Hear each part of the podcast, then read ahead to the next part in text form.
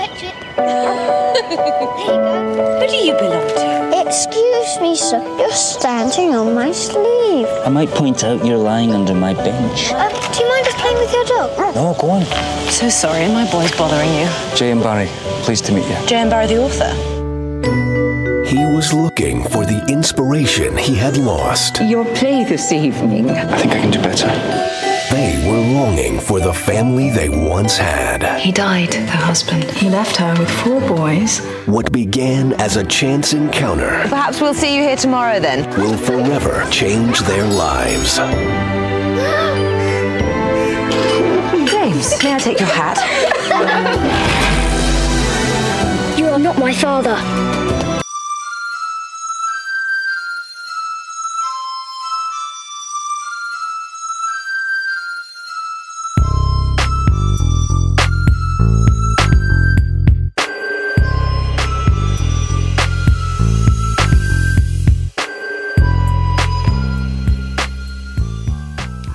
Welcome, everybody. This is Sharon Smith, the SPCVP, and I got here.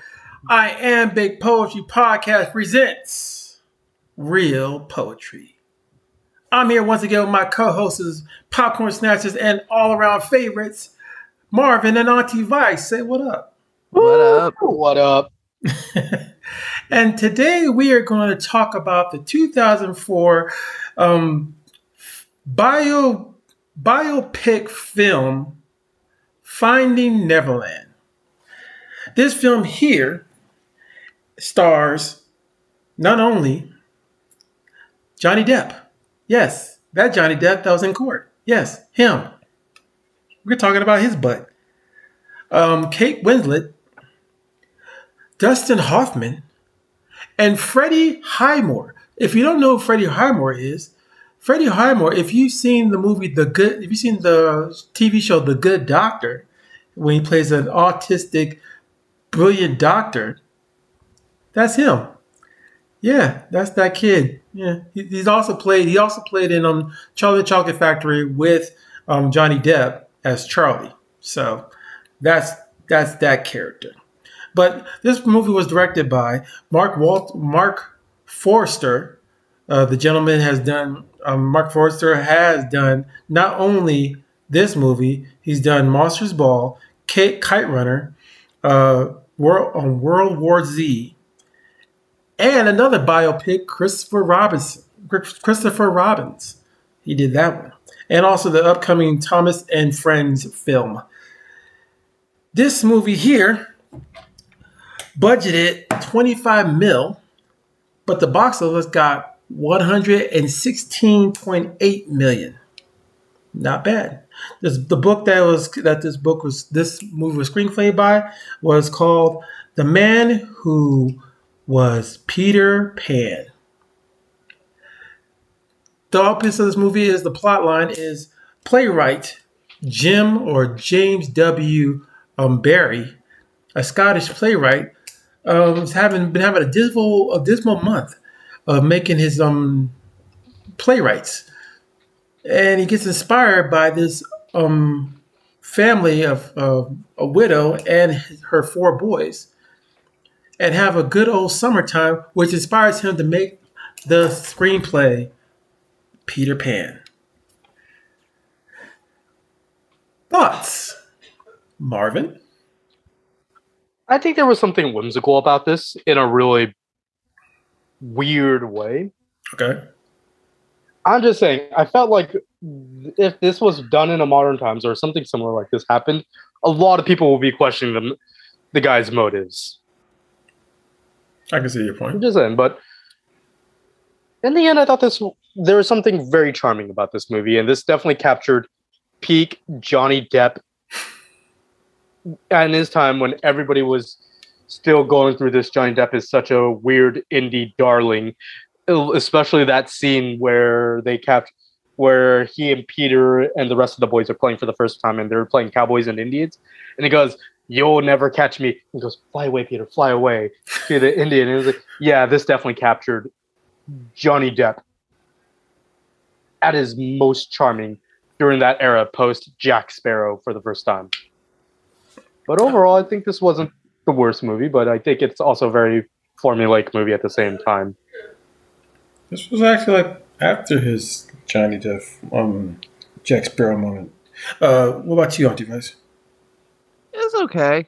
Um, it's slow, slow, Mhm. slow, slow, and I mean, I can appreciate what they're trying to do is show how, for some writers, you know, what happens in their their daily life, it gets accentuated in the fantasy world and feeds into that. And I got the point of that. Um, and I appreciated seeing Johnny Depp without um, eyeliner.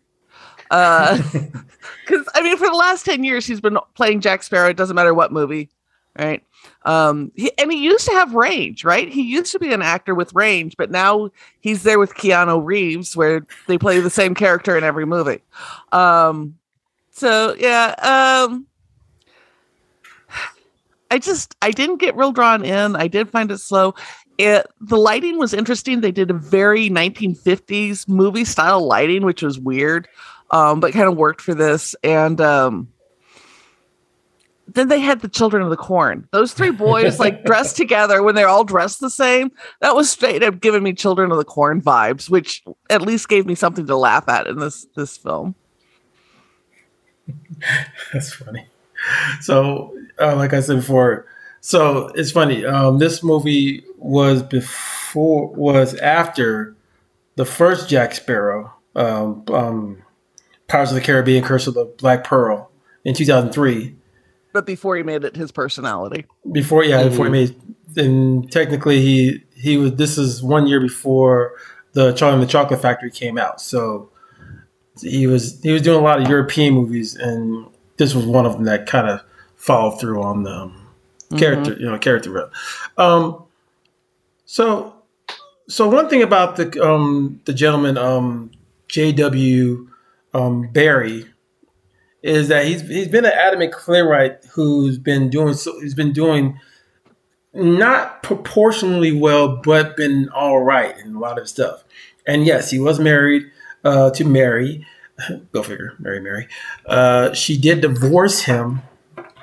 Uh, basically, suit basically I was suit saying that you know differences created differences, uh, and he did um, write the play um, Peter Pan from this family that he spent so much time with and became their legal guardians, as they pointed out in the, in the movie and stuff. Um, it has been inspired by true events, but what really what really sunk it in it was the fact that when Barrie died, uh, a lot of his um, you would think that his copyright would have gone to Peter and the family. Unfortunately, did not. They went to his secretary. So it's very interesting on that on that level. And I'll go I'll go into further notes of what else that was. This movie here um, did get some Academy Awards, but I will uh, see if you have. My thought on this whole movie itself was it was slow. It was slow. It took a while for everything to kick in. Uh, no one knew her, the mom's illness to the whole movie. We thought it was tuberculosis. We thought it was another TB, the TB incident. Just as that time, we're like, okay, there's another tuberculosis person going to die. I mean, it follows the rule so far of every movie we watched. In order to be a creative writer, you must die of tuberculosis or know someone affected by tuberculosis. Yes. I found, out the true story that she died from cancer also. So it must have been lung cancer of some sort. Her her husband died from it, and then she died from it. Uh, uh, Sylvia Davies, that's her name was. Uh, she did. She is. They had here four boys. On the real life, she actually had five. So and the and as has been told from the family's account, the the actual Peter Pan character and most of the movie was basically portrayed from Michael and George. It wasn't Peter. Peter just they just took Peter's name. They mostly got the whole effect from Michael and George. That's how they that's how they um, arranged all the characters and stuff in this in the um, playwright. Um, fun. Um, I'll give you a word. I'll give you a weird fact later. Uh, what do you feel? Do you feel like out of looking at this movie, do you feel more closer to understanding what Peter Pan was about, or do you feel that it it's just another just another person who wrote a, wrote a good story that blew up? What do you feel about this um, about Barrie or the portrayal of him from Johnny Depp's point of view? I think Uh, this. Go ahead. No, I think this definitely had a very Alice in Wonderland feel to it. You definitely have an author. I can't really speak so much to Lewis Carroll when he wrote Alice in Wonderland and Through the Looking Glass, but I feel like with Barrie, this was very self-serving. I don't deny that he probably loved all the Davies boys, but clearly he was going through some kind of writer's block. And in his turn to play with the boys, I think this gave him mm-hmm. inspiration. I think he went through what a lot of writers, what a lot of creatives go through. What do I do to battle my current writer's block? And what can I use that provides real substance? He found his substance, and I think it was very self serving. But in the end, he chose to honor those boys because he loved them. I mean, what, for whatever reason he wants to use, at the end of the day, it garnered him the most fame. I don't know if modern, in back in the day, if it garnered him this much fame, but now Peter Pan is still a pretty well known fairy tale. Well, it's it's, it's kind of got a, a extra jump because of the Disney taking taking copyrights and then making their own. That's version. true. Yes, that's Mhm. true. Yeah. So kind of taking it uh, another level, which is I think is all was, uh, making fun with um making fun with um Auntie Vice about. Better be glad we're not watching Saving Mr. Banks with Tom Hanks. Would you prefer that though? I, They're all slow. how, about, how about you, Auntie Vice? Do you feel do you feel like this movie's portrayal of uh, made you more strongly towards the actual Peter Pan storyline, or no, no? it didn't change how I felt about it, but it was an interesting look at it because the way this portrays it is um, the reason Peter doesn't want to grow up. It's more of a commentary about being forced to grow up too young when your parents die. Right. Whereas most modern interpretations, especially when it comes up in like narrative therapy and that type of stuff, is about um, men in their early 20s or 30s who don't want to give up that childlike innocence. Um, and it's usually seen as a delay in development and used to as a metaphor for men who are delayed in their their adult development. And this was much more uh, the interpretation was much more it was about kids who were forced to grow up too early because of the death of their parents, which is a very different look at it in the way people use it now um, as a metaphor. So that was interesting. Um, uh, but yeah, I uh, didn't change my feelings about Peter Pan. Um, I mean, it's it's okay. Uh, I have never been a huge fan of the story. It's like, yeah, that's. And I, I mean, maybe because it's young boys in this fantasy world, and that's just not what I relate to. Um, but and never have. Um, but yeah, I mean, it was like I said, it was okay. Hmm. Okay. Well, this movie was done by Miramax, so Miramax is under um, Disney. So you might think like, well, then Disney had a little thing involved in this because just like saving, just like saving Mr. Banks, that was about Mary Poppins. Mm-hmm. This is one of those things where Disney kind of, even though they put it under their Miramax um, company, it's still you know Buena Vista's un- umbrella. So it's just one of those extra stories that Disney wanted to just portray, but put it on a different name. Uh, let's see.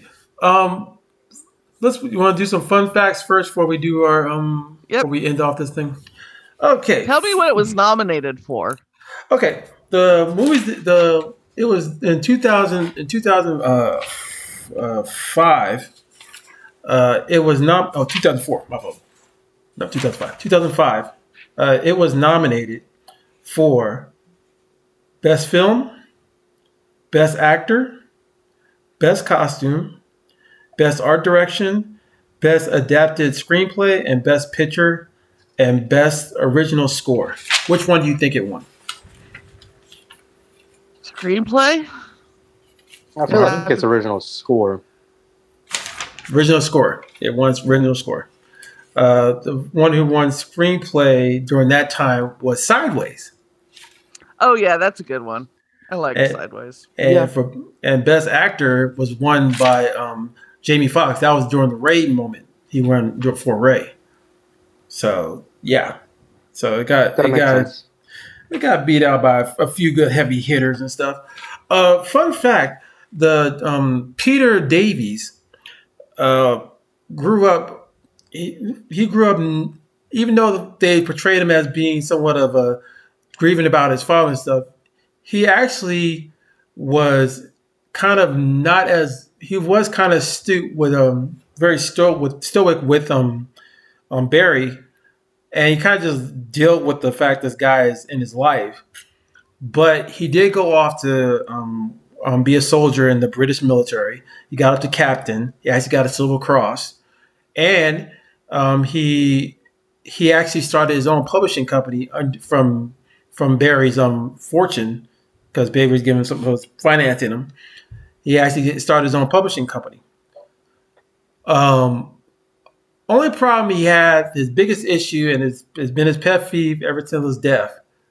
He didn't care for Peter Pan, and he didn't like that the fact that his name Peter was stuck with Peter Pan all through his life, to the point where he actually went on night in at 63 years old in, 19, in um, April 5th, 1960. He actually went down to a subway and then jumped off right on an oncoming train. Suicide. So that's the story of Peter Davies. Uh, he did lose his brother George and and also the war too. So yeah, that must have been might have been his extra bidding. But all in all, Peter himself did not survive to Neverland. Anywho, He did grow up. he didn't grow up. He grew up and he became way too depressed, is what I'm hearing. Yeah, Too depressed. that's what happens when you leave Neverland. Start dealing with reality, and you're like, "Fuck this shit." But I'm just saying that's that's not the worst that's to go. It's just like you know what? Did the train come? I know what time it comes. Here I At go. At least that's fast. hmm That's fast. Well, I mean, You have to deal with the American medical system. That's much worse. well, he was in England. He's in Britain. I know. Yes. Well, I don't know. Did they care for anybody with healthcare during that point yet? I don't know. NHS didn't come up until after World War II. I mean, so just towards the uh, the very early parts of, Tail of end of it. NHS. Tail end Yes. of it, okay. But it doesn't surprise me he wound up really hating his name being associated with Peter Pan.